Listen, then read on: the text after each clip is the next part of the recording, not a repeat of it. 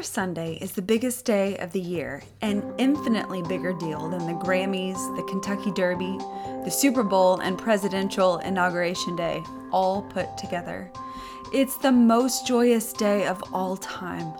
On top of that, Easter isn't just a one day celebration, it's a 50 day party that begins on Resurrection morning and culminates seven weeks later on Pentecost Sunday. And why shouldn't Easter be longer than Lent? Why shouldn't we party more than we mourn? We are the children of the resurrection. Christ is risen. He is risen indeed. All our hopes hang on the cross and the empty tomb. One without the other doesn't save us. As Paul writes in 1 Corinthians 15, verses 17 through 20, if Christ has not been raised, our faith is useless, and we are the most miserable people on earth. But in fact, Jesus is alive and well. His empty tomb proclaims that he will raise us up too. Now, some people assume that Jesus only appeared to a few disciples after his resurrection and immediately ascended into heaven.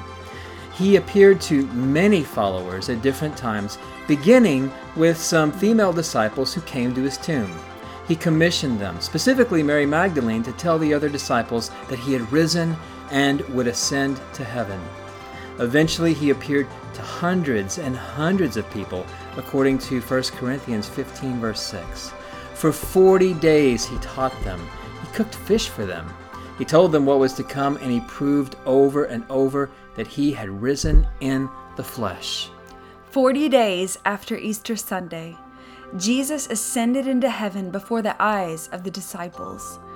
We are living in the chapter of God's story that follows his ascension. We are living in the chapter about Christ's church as it spreads among the nations. The very next chapter is the return of the King, the King who rose from the dead and can never die again, the King who has promised to raise us into immortality. And that is how the season of Easter helps you and helps me.